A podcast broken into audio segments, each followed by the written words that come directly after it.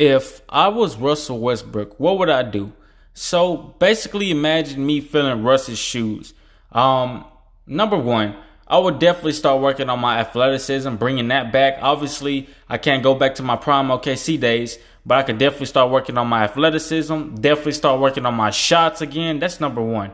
Number two, I would stop worrying about people calling me Russell Westbrick. That's just a name. You need to start getting your confidence back up. If I was Russ, I would start getting my confidence back up.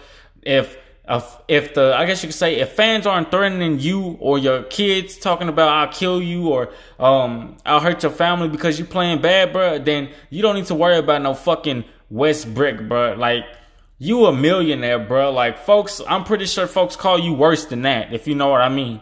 Um, so stop worrying about that, bro. You got plenty money too.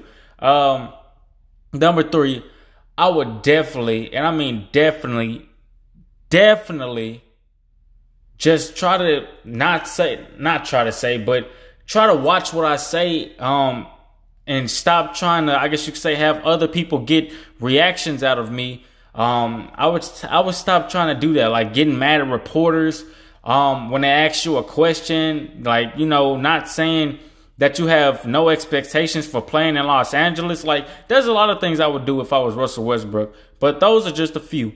Have a great day. Be safe. Catch you on the next one. Peace.